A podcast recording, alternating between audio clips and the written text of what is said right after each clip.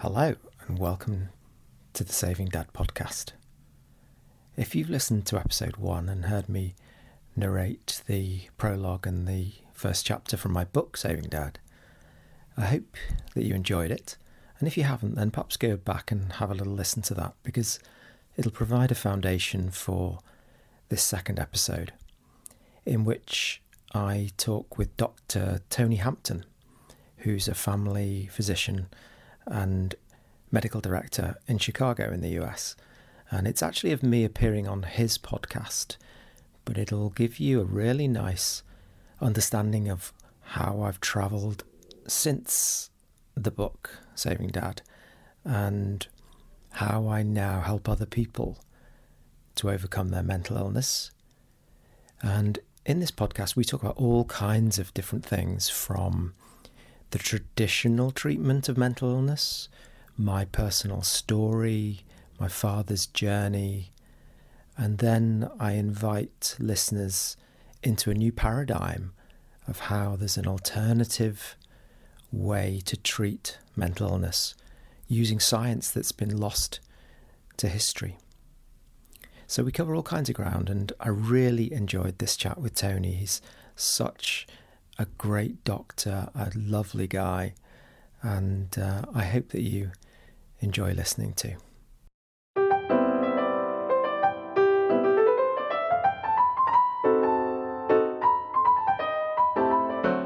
You are now listening to Protecting Your Nest with board certified family medicine and obesity medicine specialist Dr. Tony Hampton.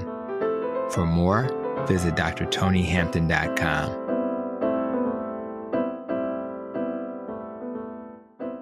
Welcome to Protecting Your Nest podcast. Many people in the world of conventional medicine, where I train, either have not been exposed to great stories of healing through nutrition, don't believe patients are disciplined to heal with nutrition, or maybe, as Nina Teicholz suggested in her podcast episode, don't have confidence in nutrition as a source of healing because previous recommendations have been based on the dietary guidelines that are not likely to lead to success. So, if the dietary guidelines are not the answer, where does the answer lie? The reality is that many of my previous guests and I have personally seen what can happen when the right diet is given to the right patient. Today's guest has used diet to help put into remission many medical health conditions, but unlike many who encouraged this approach, he takes it a little further and through some personal experience and by helping his dad, has been able to make dietary suggestions that are individualized based on the particular needs of the person he is attempting to help heal. If you or somebody you love is suffering from mental illness, this podcast episode was made just for you. Once you hear our guest story, hope will be restored and new possibilities will emerge. Today's guest is Matt Jain, who is an autonomic neuroscientist, nutritionist, functional medicine, and mental health practitioner. He's also a keynote speaker and author of his inspirational book, Saving Dad. His work builds upon 100 years of autonomic neuroscience, including that of Dr. Beard, Pavlov, Price, Pottenger, Funkenstein, Gellhorn, Kelly, and Gonzalez. He helps people to resolve mental illness and chronic disease using diet. He also developed an online program entitled A New Model for Mental Health The Scientific Foundations and Practical Applications of Treating Depression, Bipolar, and Schizophrenia Using Nutrition. Matt Jains, I am so happy and excited to welcome you to Protecting Your Nest. How are you doing today? Oh, thank you, Tony. It's a real pleasure to talk with you from over the over the pond. Yeah, I'm doing really well. Thank That's you. right. How far over the pond are you for my listeners? I'm in the so United I'm in States, the UK. Right? I'm in yes. the northwest of the UK, and probably the closest place people will have heard of is Liverpool, home of the Beatles. so you're you're where those so now in the Beatles you have those uh, COVID variants. we do. I think we've sent them your way too, haven't we? That's right. I'm so we love you guys. That's right. to apologise on behalf of the nation. That's okay. We appreciate the love, and and it's okay. Hopefully, our vaccines will hold us nice and steady, and um, it's it's awesome. So you know, the more I have guests like yourself, the more thankful I am, you know, that I actually am in school studying biochemistry and, you know, basic science courses, you know, talking about autonomic and yeah. sympathetic nervous system. So yeah. we'll get into that. So I really appreciate that. And I'm telling you, being in school really makes the conversations a little easier. So, but before we uh, get started talking about mental health, which is going to be the focus of today's talk, let's go in the opposite direction. And when you think about the things you do to relax, uh, rather, for me, it's like movies and I listen to podcasts. I even yeah. listen, write, listen to books. I don't read as much. I just listen. Tell mm-hmm. me what you do to relax. What's your sense of uh, relaxation? What do you do? Well, the big one, uh, I mean, I share some with you, but the, the big one really is actually riding a motorbike. So, really? Uh, yeah, um, I get lost in riding. So I find there's nothing that gives more of a sense of freedom and relaxation than riding a bike. And you can't really concentrate on anything else when you're, you know, riding a motorcycle. And um, yeah, I absolutely adore it. And it was something I loved from a very young age. So I remember having a a little toy Suzuki, but um, I wasn't allowed to get a proper bike later in life. You know, as, as a lot of people say, that's dangerous and right. I guess they are but um, as we'll probably come on to talk about i i learned as an adult that life can be pretty dangerous itself um, without uh, things like that. So i i decided that you know once once things had happened which we'll come on to i'm sure big events in my life that uh, i was going to do what i thought was going to make me happy and one of those things was riding a motorbike, and I just love it.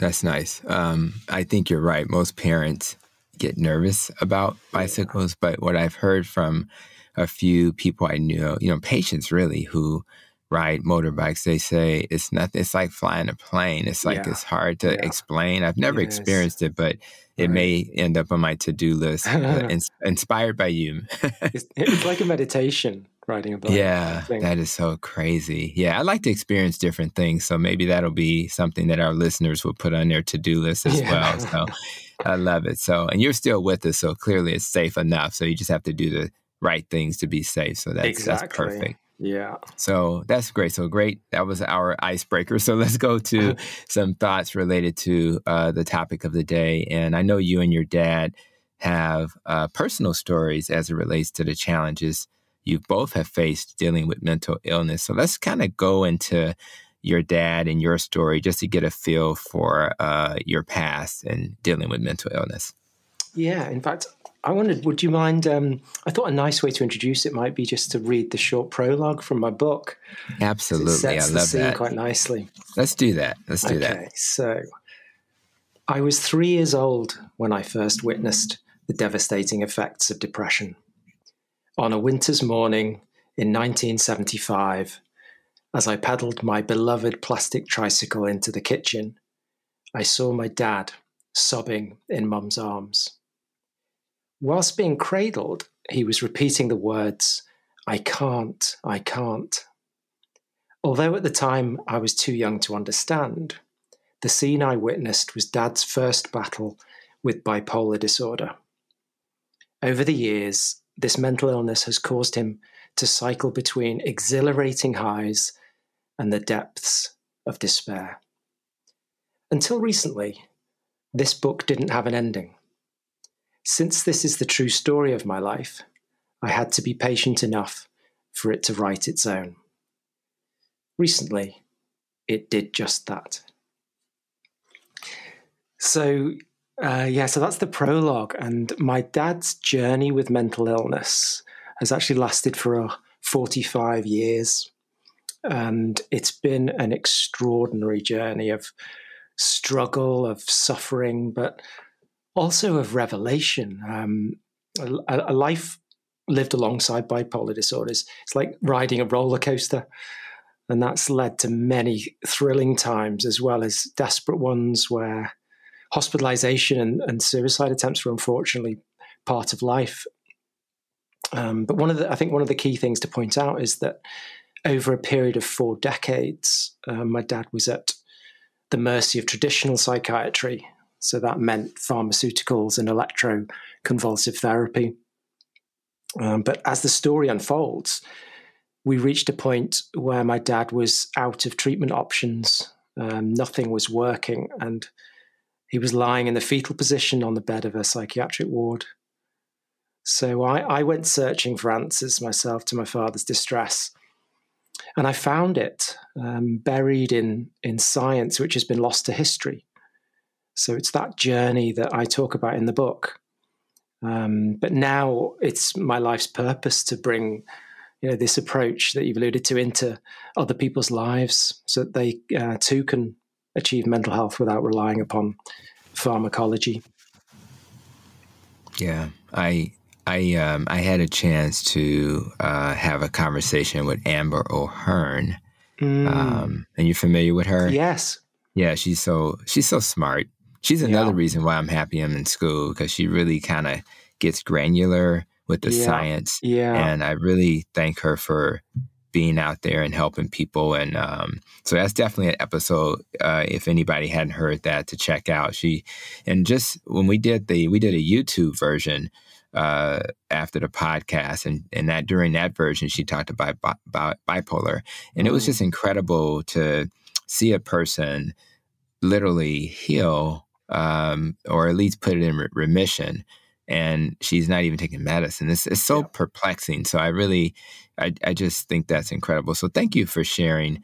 Uh, I, I love the way you um, you know, read the story. And, you know, I'm actually working on an obesity book now. And I'm like, I need to actually be a better storyteller. I have to describe the environment and all the other things that go into, because I tend to be like a doctor. I'm thinking like a scientist and sure. I need to tell a story. So I really appreciate that. So I guess the next question I have is having a dad um, with mental illness. Uh, I'm mm-hmm. curious, you know, how your um, you know maybe a little bit about your own struggle with um, behavioral health. And then and what was it what is it like? Just i want to i want us to kind of just like that beautiful movie beautiful mind um, mm-hmm. i want to like see the world through your lens. So what was it like to have you know things that you know as it relates to depression and things like that? What is it like for you to live in that body and experience that? Well i mean the my story really it it runs my own personal you know experience with with mental illness and specifically depression really runs alongside that of my dad.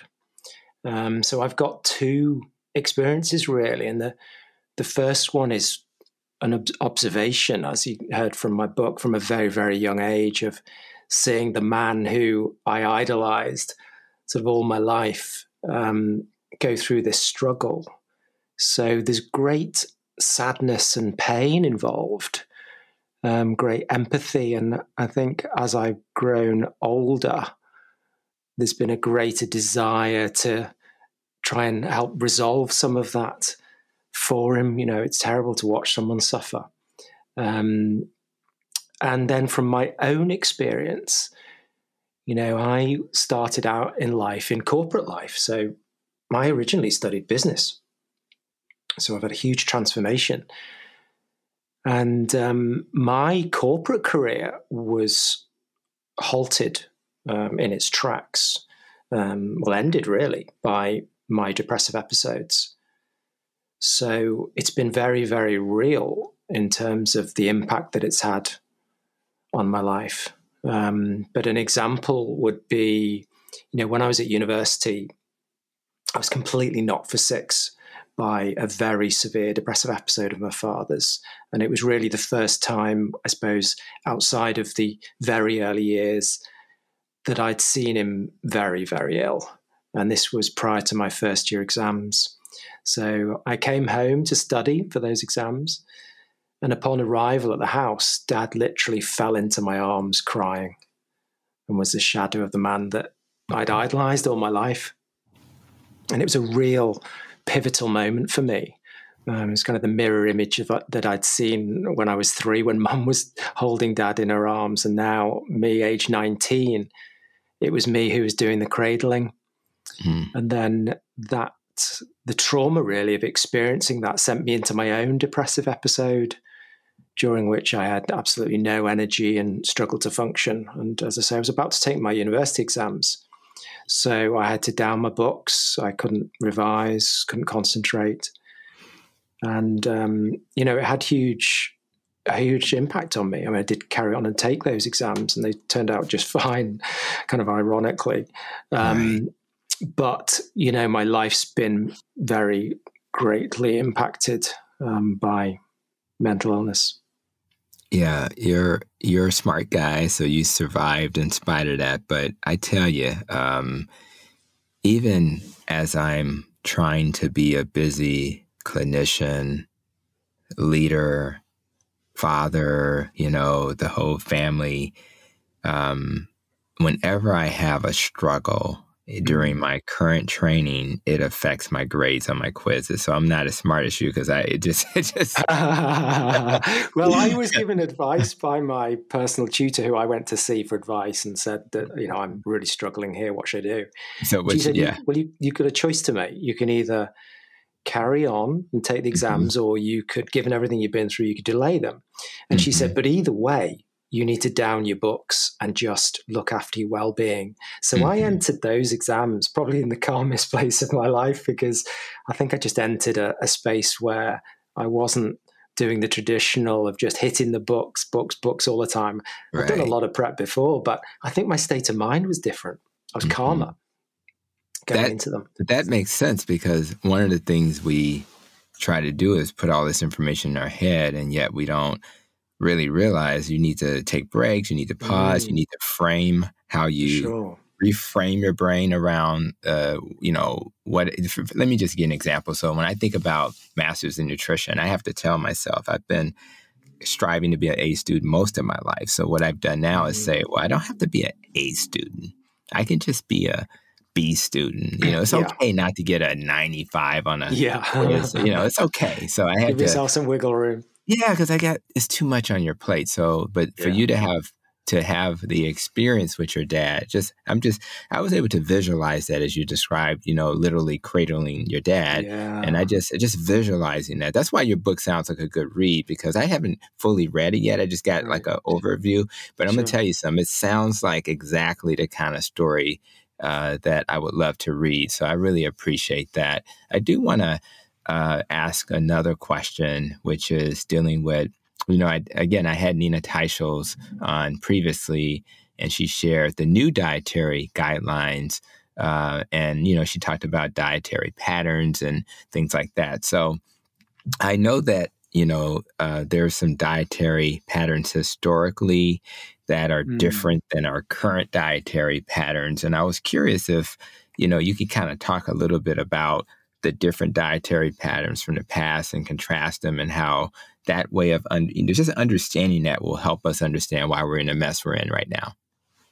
Yeah, I love Nina's work. I love her book, Big Fat Surprise. I think she's a oh, great oh, yeah. truth teller, um, talking against the mainstream narrative about what we should eat.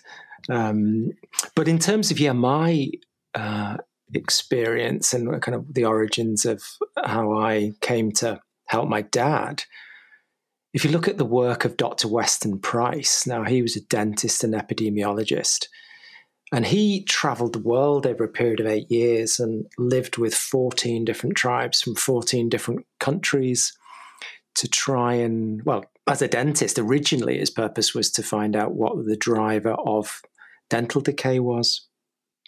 But he went on to learn many, many things about both physical and mental health.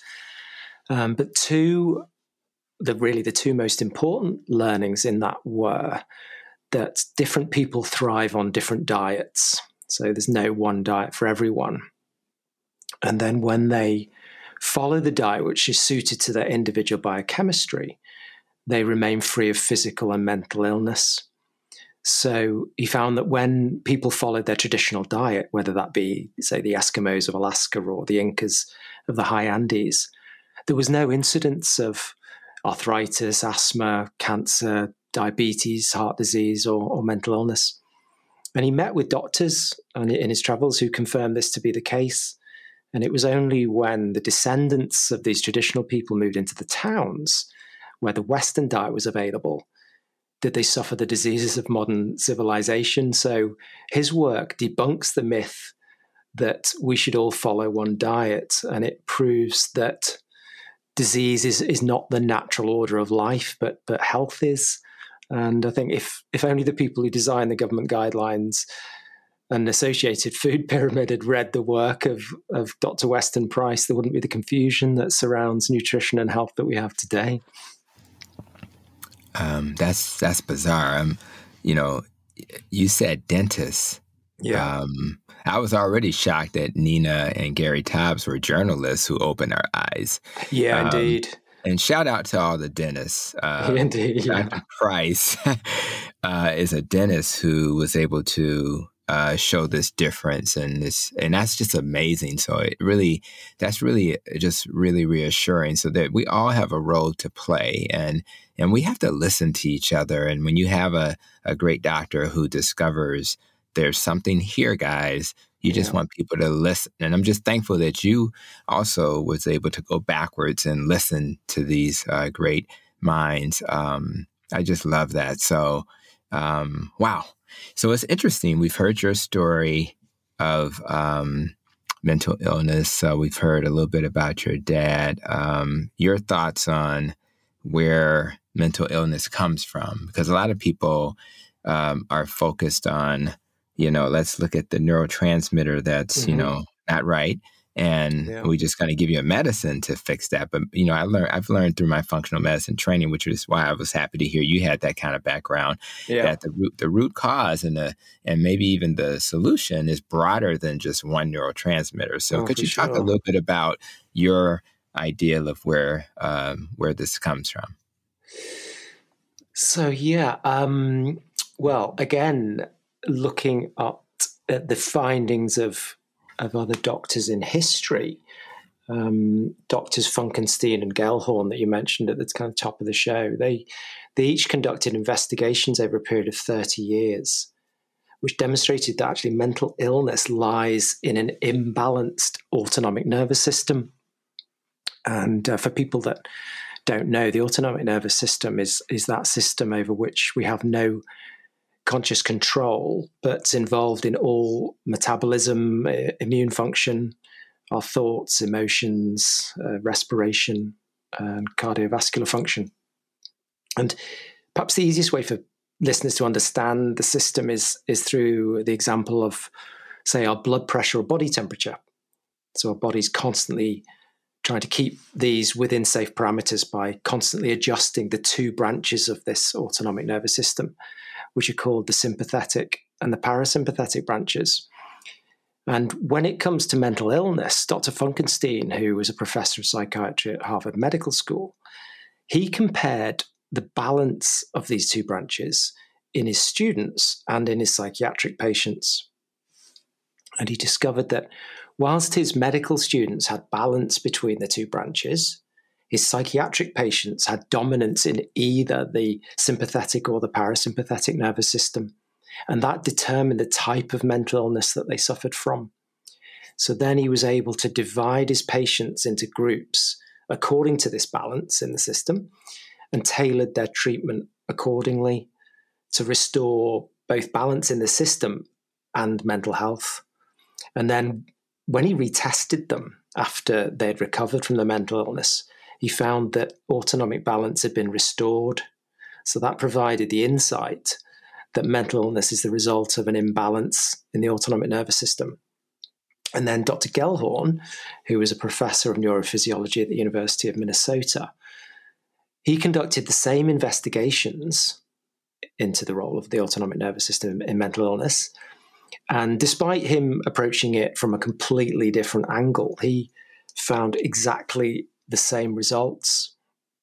So it was through these doctors' experience that when my own father was was suffering and I was looking for answers, that I had to go back essentially hundred years in, in total into science, as I say, before has been lost to history and, and resurrect it because I I found answers there. Um, and whilst the likes of Funkenstein and Gellhorn were using the treatments available to them at their day, which would have been amphetamines and tranquilizers and ECT. I learned through other doctors, namely Kelly and Gonzalez, that the same thing could be done to what we call reflex tune this autonomic nervous system back into balance using nutrients.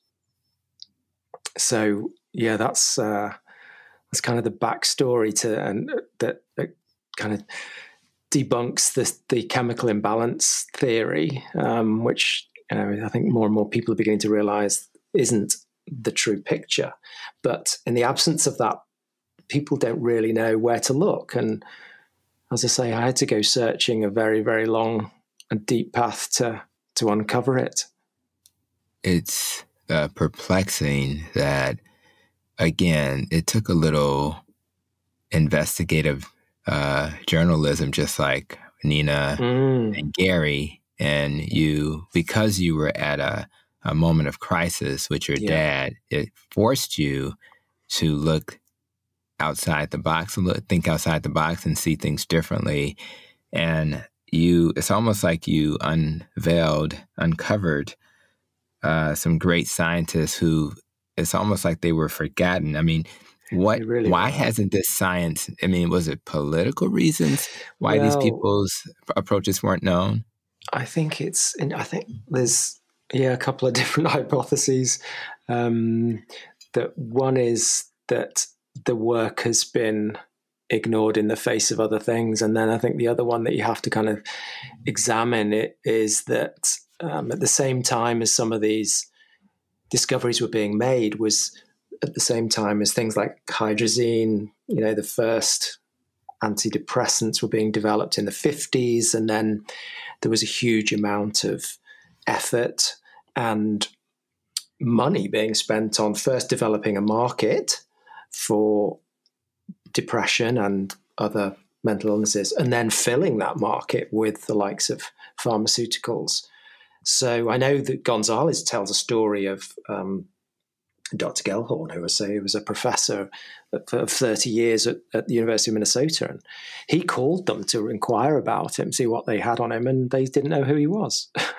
Mm-hmm. and and I mean, I've just touched on it. He he went very very far into this. So sure. even to the extent where he examined the control center of the autonomic nervous system, which is the hypothalamus, and he discovered that not only does it send neuronal projections downwards through the body, but it also sends projections up to the cortex. You know, as you all know, the frontal cortex is where our thinking and our perception of the world is is derived from. And he realized that in getting people well, he was manipulating the autonomic nervous system, reflex tuning, as he called, which was not only having these projections downwards, but it was also really creating balance in people's thinking and their behavior through these projections upwards to the prefrontal cortex. So he mapped all of this out. He wrote nine textbooks and 400 clinical papers. Oh. But try and find someone that's read any of them. oh my goodness. That's that's mind-boggling. So um it sounds pretty um it's some in some ways simple and in other ways complex. The part yeah. that feels complex to me is figuring out where you lie on this spectrum. So my assumption right. is the work you're doing is to help people figure out where they lie on this balanced spectrum with those two, you know, nervous systems, and then yeah. helping them then, uh, you know, figure out which diet. And it sounds like some of the work that the previous uh, scientists and doctors and dentists have done mm. has given you the template and you're you're kind of just applying what you've learned and you've done your own little experiment and you saw it's working so now you're expanding that so other exactly. people can yeah, yeah, so that's i mean unfortunately they're all dead um, gonzalez was the last to pass in 2015 so okay. there's no one practicing it um,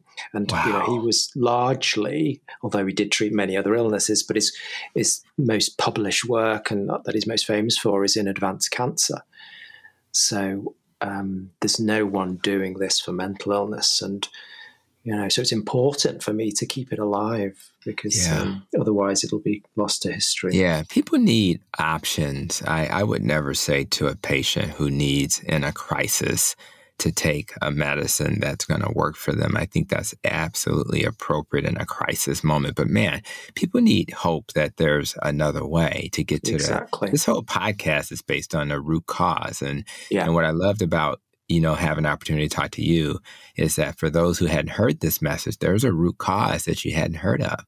And, Yeah. and, and it's these sympathetic and parasympathetic uh, branches of the ner- nervous system. So it's really uh, helpful. So I know we're dealing with depression and and bipolar schizophrenia, Mm. maybe anxiety, things like that. How much of this teaching affects other conditions that you've seen, ADHD, autism, anything else out there that uh, seems to uh, benefit from this approach? Well, from an autonomic perspective, ADHD is driven by an overactive sympathetic nervous system, hmm but that's only part of the picture. And I think people in the US, especially at are at particular risk of developing these conditions that you mentioned due to toxicity, so herbicides and pesticides used in agriculture. Uh, there's a great documentary called Secret Ingredients, which I recommend that people watch, and it proves beyond doubt the role of these chemicals in causing illnesses such as ADHD and autism. So, I mean, they they go through um, live examples of children that are struggling, that aren't talking, you know, in early development, and they change. The parents change the diet to organic um, and you know, grass-fed beef, and these illnesses they go away. And I think toxicity is huge. And that was one of the three pillars that Gonzalez used in cancer patients was detoxification, which I think you know we're subjected to. They say up to seventy nine thousand environmental pollutants today, and in detoxification is very overlooked. Um, but yes, so the likes of ADHD and autism are implicated, but I think it's it goes beyond autonomic neuroscience. Although ADHD, as I say, is implicated, I think in the the quality of the foods that we eat and the nutritional value of those foods is really, really important. Yeah, I I I am what I'm taking right now is how to read research studies. That's one of my classes, which is you know very helpful, especially when you're talking to Gary Taubes and Nina Teicholz. you, know, they- you know, what I mean, you got to know how to look at the science. But the other class is toxicology, and Yeah. you know, we were not trained on Mm. um, toxicology in any way, and and what I'm learning is that is is what you don't put in your body that's helpful. It's what you kind of get out of your body. You could have yeah. never told me that going to a sauna is going to somehow help you. Yeah. And I I was talking to um, the uh, one of my good friends, the Black Carnivore, uh, Ade Fox, and she uh, I talked to her a little bit about um, you know this idea of um, you know using sweating, uh, and she she told the story about how uh, there was a scenario where um, alcohol was consumed, and the Yeah. sweating you you can actually smell the alcohol. Really? Yeah. That's it's one of our main detoxification organs, isn't it? The skin. So Yeah, it it is. makes sense. I never learned that. Like, I, Right. di- I didn't learn that in my, but in this uh, traditional, this training, this uh, functional medicine training, I'm learning that Yeah. that's probably one. So, and that's why in some cultures they have saunas. Is just they, they, it's like in their house. Yeah. So, and maybe one day in the future, with, with the permission of my wife, I'll be able to get a sauna. That's a good reason to get yeah, one. right, exactly. Yeah. Well, it stimulates the parasympathetic nervous system, which looks after detoxification, you know, heat. So going back to Weston Price, people that lived nearer the equator, they would be they they would follow a more of a plant-based diet. And there's no coincidence that Mhm. a plant-based diet stimulates the parasympathetic nerves, as does heat. So their environment and the foods which suited their individual biochemistry the most was in alignment. But of course, it's always overlooked. Everyone always says there's only one diet for everybody, whether you know that be vegans saying it, or vegetarians, or carnivores, or whatever. But the truth is that there isn't one diet to suit everyone, and I can manipulate someone's health and nervous system by giving them different foods because of the nutrients contained within those foods. It's absolutely obvious to me. Yeah.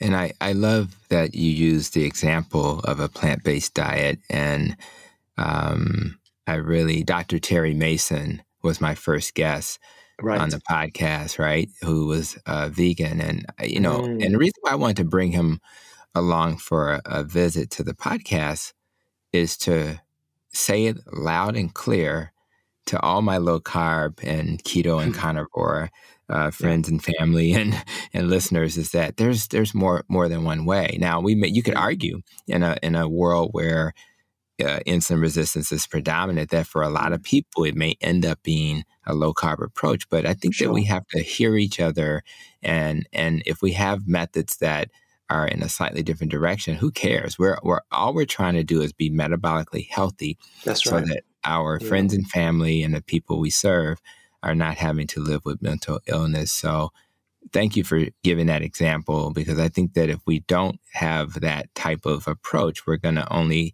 you know, be fighting each other instead of listening to each other. Um, so that's very great. Yeah, Appreciate yeah. That. I see people achieving health through different approaches yeah. to diet. You know, some people thrive on some plant based, um, mm-hmm. and others on a lot of red meat, for instance. But I think it's important. Right. What I would say outside of that, it's important to note that certainly when Dr. Weston Price went around the world, he found no traditional tribe who ate an exclusively plant based diet. They all ate some animal protein, mm-hmm. whether that be eggs or perhaps yogurt in the case of the traditional Swiss, for example. And the same was true of Dr. Kelley and Dr. Gonzalez's patients.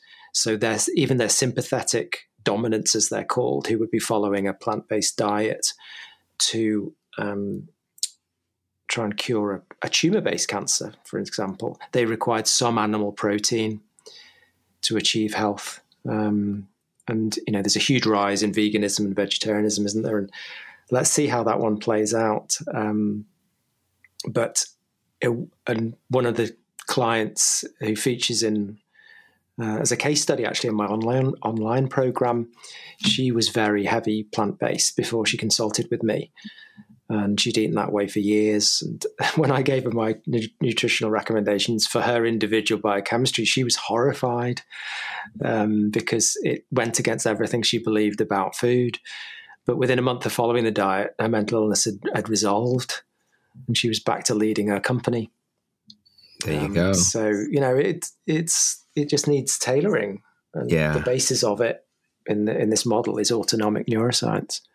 And and just being open to experimentation. Yeah. Um, I think that's key. I'm I'm kind of as I listen to you, I'm praying. I say when I do my dominant brain type. I'm praying that it says I need to eat a whole lot of beef. So we'll see. but either way, another thing I tweeted recently for those who follow me on Twitter, I did a tweet. You may have seen that where I I mentioned that you need protein, you need amino acids for phase yeah. two of detoxification. Yes, so, I did see that. Yeah, yeah. So it's like you know, so there's and so even um, as I learned this from my nutrition uh, professors, um, they they had to acknowledge that for a lot of people, like you've suggested, protein's important. Yeah. Uh, I am curious though, when it comes to having a dominant brain type, what happens yeah. if you are there patients who don't really have? It's like a mixture, and how do you handle that when their brain type is not clear? Well, there is a third group, so it breaks down into sympathetic dominant parasympathetic dominant and balance metabolizers. So for some people, their illness is driven by both branches being weak. And there is a, well, it's probably not very surprising, but the balance metabolizers need a mix of plant based and animal based products.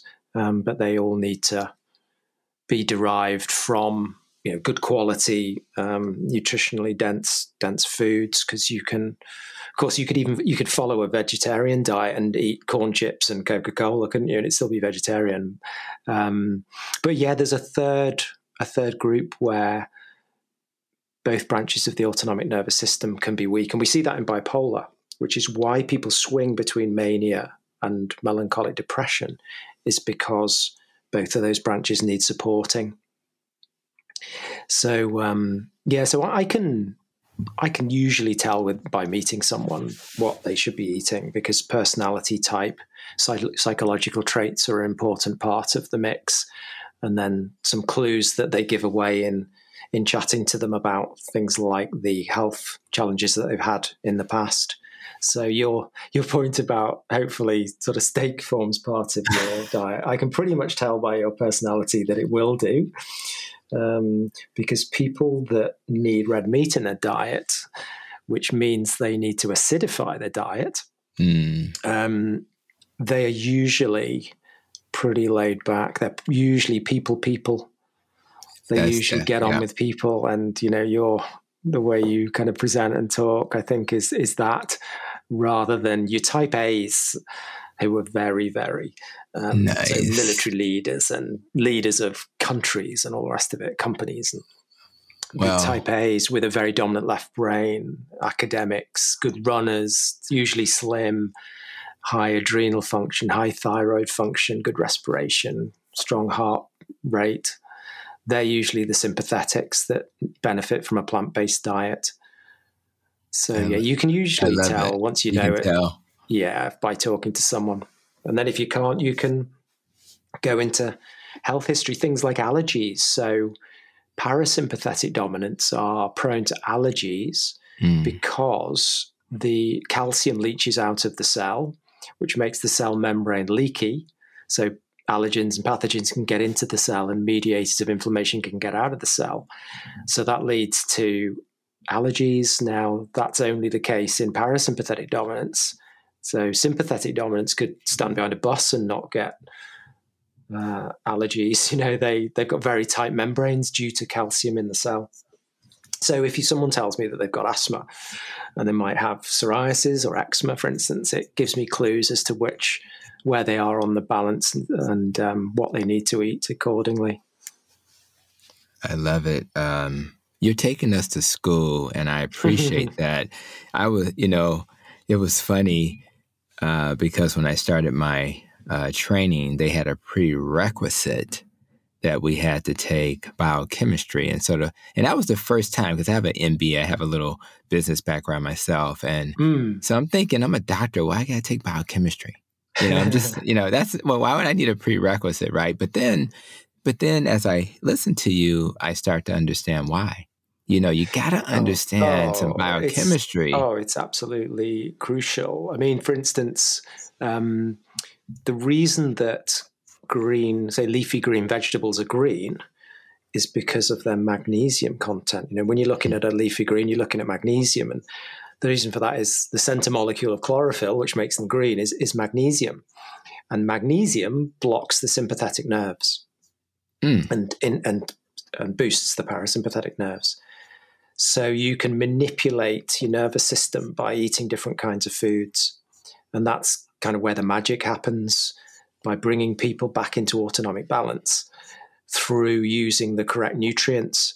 But the, the key thing is, you know, you've got to understand the the science and then which foods are applicable to you as a as an individual. Otherwise, you can cause mayhem. You know, I can send someone yeah. into mania. I can send someone melancholically depressed by if you're giving them the wrong food. So right, it's right. so important to know, and it's it is individual, and it's largely thought to be genetic. So we really do need to identify as individuals what we should be eating, and then we can avoid illness and disease. Right. This is the future of medicine, and um, and I just love the fact that this approach will allow people who are not being, first of all, you can start your journey knowing up front what's likely to work for you, right? Yeah. And yes, what, what we can. do is we, yeah. we say everybody needs to be a carnivore, everybody needs to be keto, yeah. everybody needs to be vegan. Yeah. We're not going to do that. We're going to say, let's look at you as an individual. We have some data that would help guide us. Let's use that data. And now, just like Dr. Eric Westman would say, he said, when people come see me, I have to be successful because people think I'm a a world leader in this yeah. way of so so I think this is wonderful because for those who are struggling, they now have a an additional tool in their toolkit. And and hopefully the resources that you provide will share that in the show notes. But I really am excited about just hearing that you can actually look at an individual and help them. And I'm also smiling because you mentioned that I had the personality to keep eating my steak. so ever since you said, I'm like, I got this like smiling emoji. If I can send a smiling emoji through this uh, podcast, I would. so thank you for that. I'm feeling when I go. See well, it's your genetics. I didn't do. Oh anything. yeah. oh, it's, it's okay. so I'm loving that. So anyway, so let me let's talk a little bit about. Um, I mentioned earlier that um, in crisis you may need medicine. So I just want to understand where medicine fits in this paradigm. Is that part of what you do? Do you have colleagues that you work with? Tell me a little bit about the role of medicines in patients who suffer from mental illness. So, in terms of the work I do, um, meds do not play um, any role at all. So, I exclusively use nutrition to restore mental health. And that's because, you know, the largest impact of every nutrient, whether that be a vitamin, mineral, or trace element, if, beyond what they may do to influence, say, immune function, detoxification, or whatever, is their impact on the autonomic nervous system. So that's why I can so successfully use nutrients to reflex tune people back into balance. And I see extraordinary outcomes. Um, but I've got a lot of experience with pharmacology in the sense that my father was treated with every psychiatric drug you can think of over a period of 40 years. And my clients often come to me on several different medications. Um, so, something I see that's different between the US and the UK is that I think, as a probably a byproduct of the fact that pharmaceutical meds are advertised on television there and it's illegal to do so here, is that my clients who are very often from the US are on more than one medication, whereas in the UK, they're either on none or maybe one. So it's a different experience according to who I'm dealing with and in the world. Um, but I think, you know, other than the fact that my concentration is on is on nutrition, I think there's several problems with psychiatric medication. Um, but one of them is that they're not tailored to the individual's biochemistry. So biomarkers are not used prior to prescribing. It's a one size fits all approach. So typically, if someone's diagnosed with depression, they're given an SSRI, a serotonin based antidepressant. But people who are suffering from depression who are parasympathetic dominant, they already have an overabundance of circulating serotonin. So SSRIs actually make them worse. And I experienced this myself 20 years ago when I took Prozac. I was felt absolutely terrible on it. And my dad's the same. He does terribly on SSRIs. So meds play no role in, in my practice, whilst people do come to me on meds. But I think we can, you know, for those people that work in that field or who are interested in taking meds, we can be a lot more refined by tailoring the drug to the individual's biochemistry. Because as I say, they they do manipulate the nervous system as nutrition does too, but we don't use biomarkers, we use questionnaires to identify whether someone's suffering from, say, depression. Um, but we can get a lot more sophisticated than that. It's just not practiced. Mm-hmm. We don't mm-hmm. individualize like that, unfortunately. It seems like it would be hard to mimic the totality of what nutrition would do because it seems like nutrition would not just impact one neurotransmitter, serotonin, mm-hmm. norepinephrine, it yeah. would impact all of them. And so yeah. to mimic that with medicine would be a challenge. Would you agree to that? Yes, I would. I mean, both both affect us systemically for sure. In the people, the reason why people often get upset stomachs when they take an SSRI is because there's you know ninety five percent of the serotonin we produce is in the gut. Um, so you know you have to look at it consistently. Um, but you know, I know from giving people the suggesting to people different diets that the likes of say red meat red meat contains tyrosine and phenylalanine, which are the precursors to the two main sympathetic neurotransmitters, epinephrine and norepinephrine. So, by taking red meat, uh, especially fatty red meat, you can boost those sympathetic nerves. And if someone is dominant on the other branch, as, as I am, a parasympathetic dominant, something like red meat or fatty fish, like trout, can have immediate effects upon the brain chemistry, but without any side effects. You know, that's the other big picture is that, you know, things like gut health and, and having stomach upsets and having problems with withdrawal off meds, which is a huge problem. You know, the using nutrition takes that out of the picture, and you can very carefully manipulate someone back into balance using the nutrients in food. So, why you know why wouldn't you use that approach than pharmaceuticals, which have got a pretty potted history when it comes to side effects, in my opinion. Yeah, it's almost like we need an entire new field of medicine um, combined with the basic knowledge that a, a, primary care doc like myself could have. So, for, for example, I I treat depression, anxiety. I tend to refer people for bipolar schizophrenia to sure. my behavioral health colleagues. Yet I could refill those medicines on right. their behalf. Yeah. But it's almost like we need that same model where we have people who really focus on nutrition to treat certain conditions while teaching the current professionals to do it as well. Maybe some will specialize in it because it may be complex. So, but I, but, uh, but in fact, speaking of complex, could you give a um, an example of if somebody comes in and they have a, a sympathetic dominant type, for example? I think mm. our listeners would be interested in hearing what that looks like in terms of treatment, in terms of what types of diets, and uh, and I guess we could touch on supplements as well. But mm. let's let's give me give us a visual of what that would look like. So a person that's being treated for a particular brain type, what would that look like?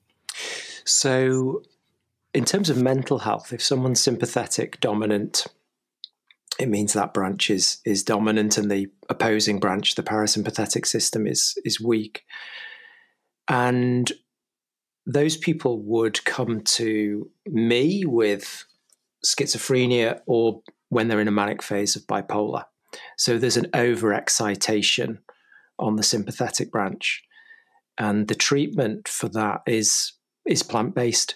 So as I've sort of touched on previously, the things like leafy greens, because they contain magnesium, they inhibit those very strong active sympathetic nerves. So they calm that branch. And in calming that branch, because the there's two areas of the hypothalamus, the anterior and the posterior, and they have mutually inhibitory neurons running between them. So as one branch dials up, the other dials down, and you're always trying to seek balance between the two systems.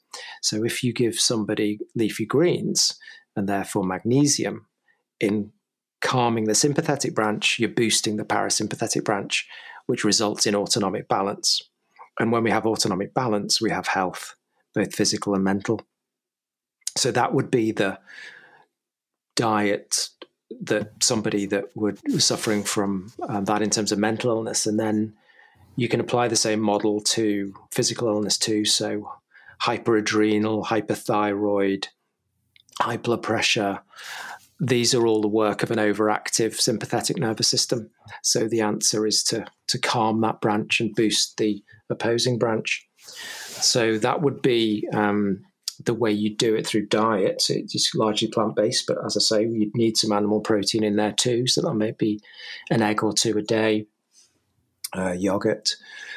Um, but then, you know, you asked about supplements. You can use supplements in the same regard. So you can take magnesium citrate and potassium citrate. So magnesium citrate will inhibit the sympathetic nervous system, and potassium will boost the parasympathetic system. So you can use those two nutrients to manipulate the nervous system.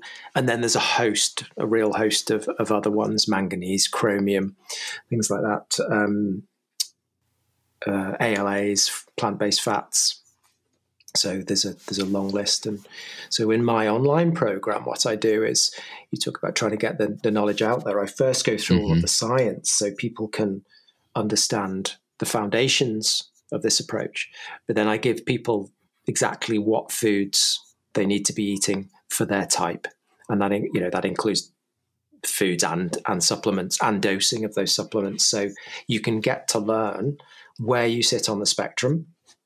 And if you can't work it out, you can just take a blood test and find out the, the pH, the acid base of your blood. Uh, if you wanted a true biomarker, and then you can follow the model and eat the foods to manipulate your nervous system back into balance and get your pH down to back to 7.42, which is kind of homeostasis. Um, so it, you know, it, it, gives everybody the the science and the practical application of, of, of that to get back into balance. So, yeah, that would be a that's the sympathetic branch, and then on the on the other side, so people that come to me with a very melancholic depression, with low mood and lost interest in things, no energy, um, they need to acidify the diet. So that's um, done through a, a, host of other different foods. So a largely um, meat-based diet, especially fatty red meat. Um, hopefully grass fed if people can afford it.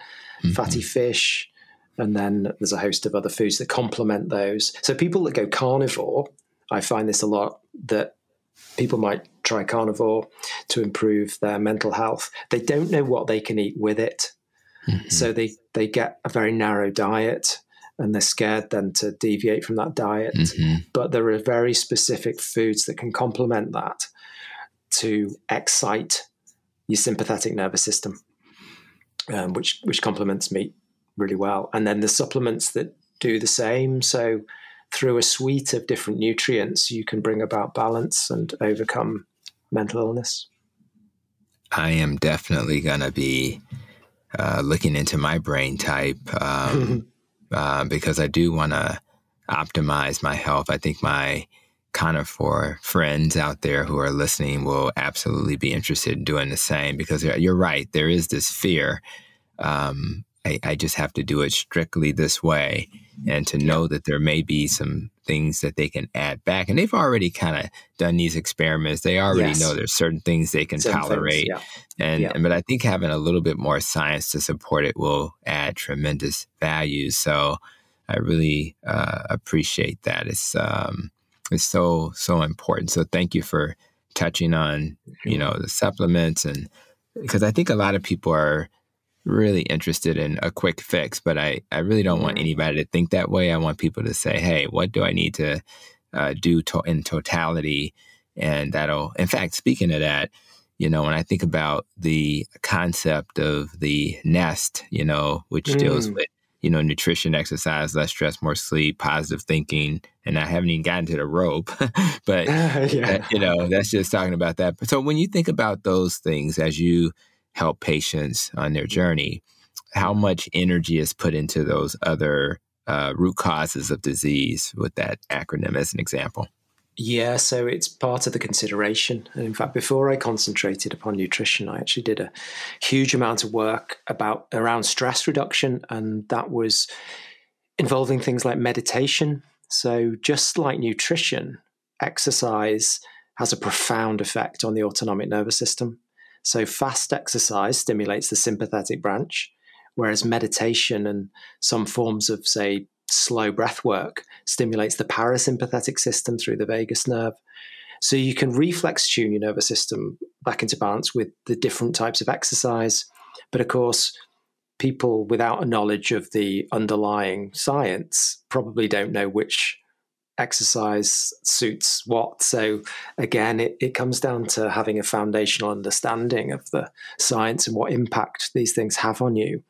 Um, so, for instance, sleep is the work of the parasympathetic system. Without engaging it, you can't sleep, which is why people find it hard to sleep when they're stressed. So remember that you know the sympathetic system is our stress system, which works against us when we want to sleep. Um, so in my practice, I give people advice about exercise and sleep.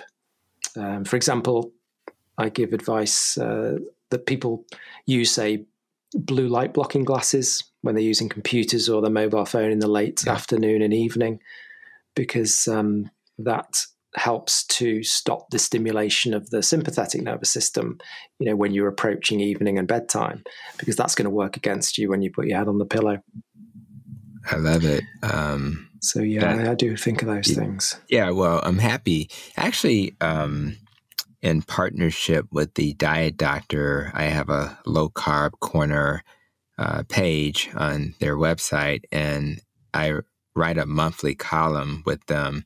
The last article is, in fact, I'll just I'll I'll share some links to that, but you can either search hmm. on my website, drtonyhampton.com, and there's a link. It's LC Corner, Low Carb Corner, uh, mm-hmm. uh, at the top, or uh, just Google Low Carb Corner, Dr. Tony Hampton. But the last article I wrote was on stress, but yeah. the one that's coming up next month in March 2021 is on sleep. So, right. and it's funny you bring up blue blockers uh, because when we used to do our healthy living um, uh, events where we teach in front of patients, I actually was, I sung the little jingle I think it went something like, "My name is Geek. I put them on as a shocker. Hey, I love my blue blockers." you know, this guy's on a beach, right in California yeah. somewhere. You, I don't know if you recall that, but um, but I sung the song for my patients to remind them that when you uh, mm. uh, wear those, uh, you know,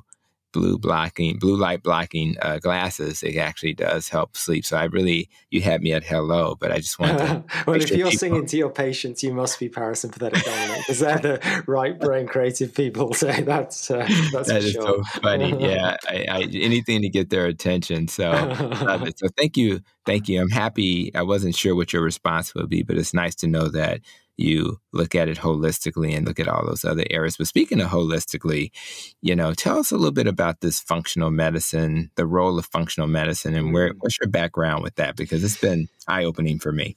Yeah, so um, you know, I've taken a couple of functional medicine courses, and um, I think it's a great starting point to transition someone away from the standard American diet. You know, in the US and and the in other countries, the sort of Western diet that um, prevalent.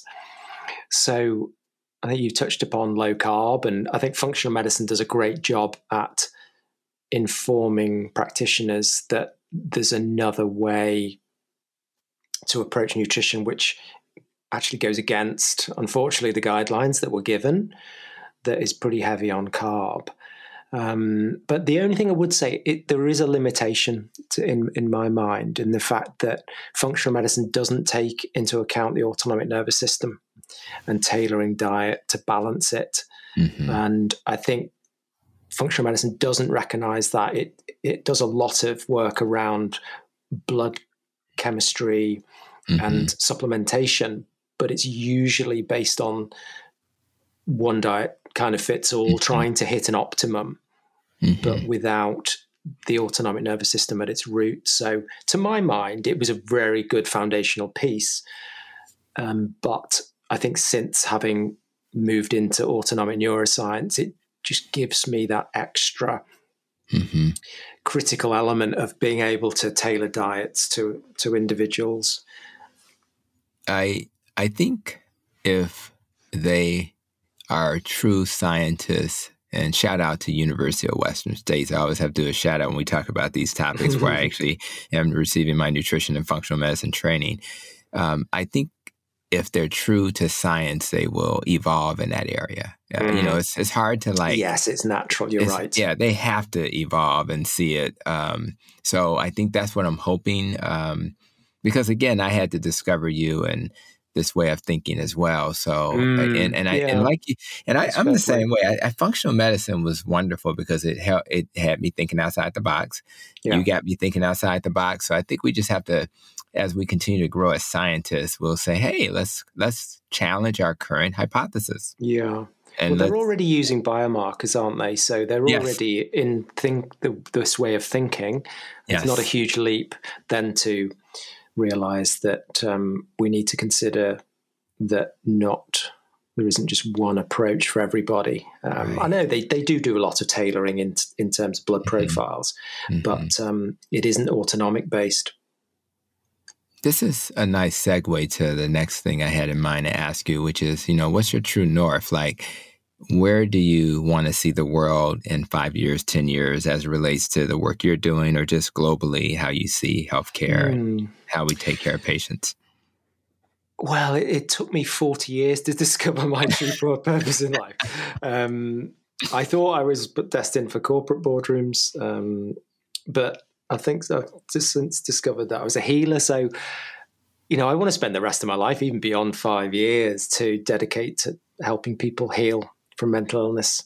It's been such a big part of my journey. As I said in, in the prologue, from three years old, that I want to try and spread the word as much as possible. You know, my online program hopefully will help people to do that, both physicians and nutritionists and, and you know, clients, lay people alike. So, you know, I'm in a very single-minded place really with wanting to continue this work and hopefully bring more and more people on board as we go. You know, I started with the sole aim of healing my father. You know, he used to have ECT, electroconvulsive therapy, every two weeks to stay out of hospital. And he had that for over a decade. So he's had hundreds and hundreds of courses of ECT. And he, since he's been following my nutritional protocol, he hasn't had any for two years. He takes no antidepressants, and he's better than he's been for 10, over 10 years. And he's 78. So um, it just goes to show, you know, what's possible. And I want other people to be aware like you said earlier, that there's another way than the than the traditional. Um, yeah. People may be listening to this struggling, and I can tell them, hand on heart, there's there is another way, and um, they needn't lose hope. I love it. Um, I, I, hear the passion in your voice, and um, if I had a dad who had healed that way, and I had personally healed that way, I'd want to shout it from the rooftop. So yeah. I really, I thank God we have this this this way of sharing the message. Indeed. to get this message out, and but we have to, we got to make sure that the healer is also healing. Uh, and you've shared what you've done, you know, in terms of your, you know, how you deal with depression. But I'm curious as it relates to my Nest and Rope acronym. You know, mm. um, you know, eh, when you think about the rope, the relationships, and avoiding organisms, pollutants, you're protecting your emotions, making sure your life experiences serve you. And of course, the nest, nutrition, exercise, less stress, more sleep, avoiding trauma and how we think. When you think about your journey over the next year, where will Matt uh, be putting his focus?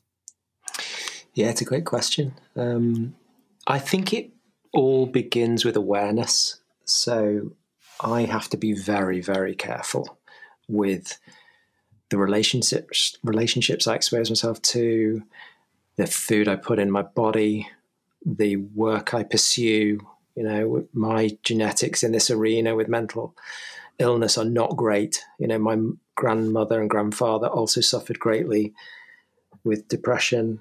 Um, my uncle did, my dad did, and I've had three depressive episodes. Thankfully, now you know with this approach, I I don't struggle and I don't take meds, but I realize that I am vulnerable. So I'm very, very careful with making sure that everything is intentional. And I think that begins with awareness of knowing where you're at at any one point in time and tailoring things accordingly. So I have to be very careful with my exposure to stress and sleep. Um, and the way I think, my thought patterns and behaviors, um, doing detoxification procedures and taking the right supplements to do that. And of course, having the right diet. So it's a day by day journey and challenge for me. I, I really have to take it very seriously. But um, thankfully, in doing so, it keeps me well. Yeah, I, I, I love being uh, on a journey. I think the biggest mistake we make in life is looking towards that goal and only focusing on it while not recognizing the journey. So I am absolutely a fan of that and appreciate you sharing your your your you know the way you're going to approach it. So let's think about final takeaways and or more importantly, there are people listening are like anxious to uh, use the resources you have. So uh, share how those resources can be you know, uh, received and, and any final thoughts or takeaways? Yeah, so in terms of my own resources, um, if people go to my website, which is Matt Janes, jane.com. So that's Matt with two T's and then J A N E S, that's N for November.com.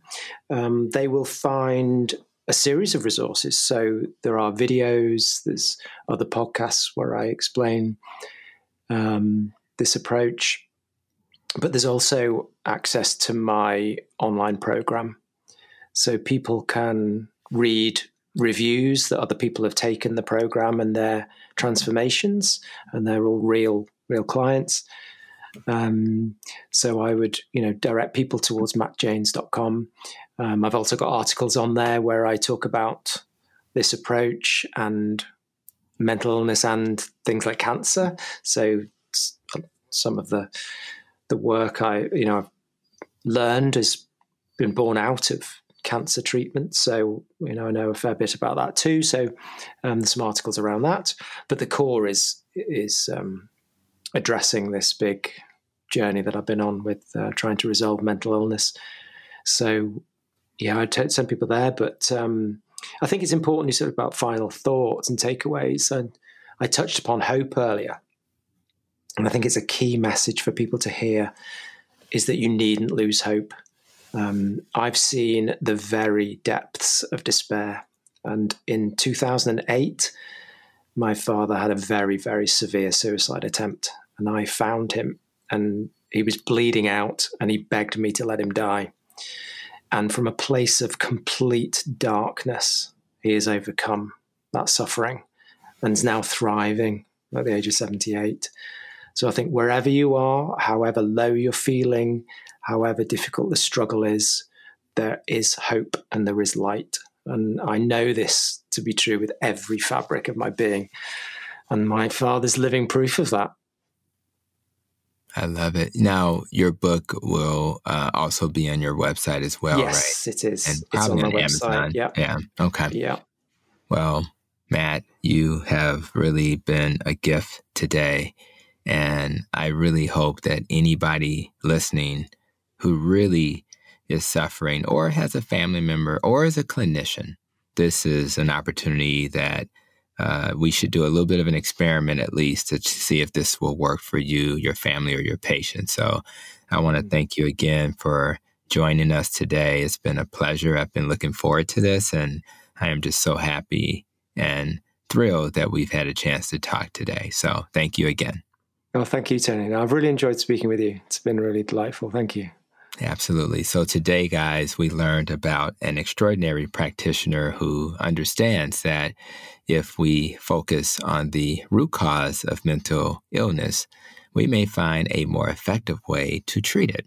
Like Dr. Eric Westman at Duke in U- the US and Dr. David and Jen Unwin in the UK with my, my partner here, uh, mm-hmm. they, they have both handed me a baton to continue the low carb work. But Matt Jane was given a baton from Doctors Beard, Pavlov, Price, Pottenger, Funkenstein, Gellhorn, Kelley, and Gonzalez. And, and if we are to live our life pur- purpose, we need to have a fully functional mind, one that is in balance and one that is given the proper nutrition to thrive.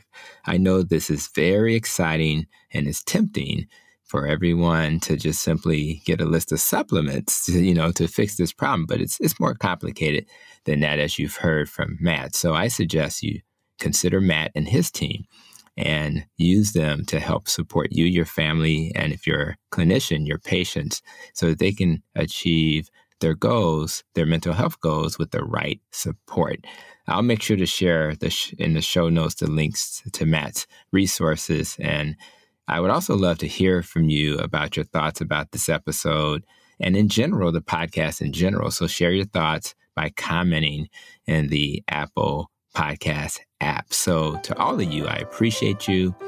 And as I always say, I only ask that you be well, be safe, and to continue to protect your nest. You've been listening to Protecting Your Nest with Dr. Tony Hampton. For more, visit drtonyhampton.com.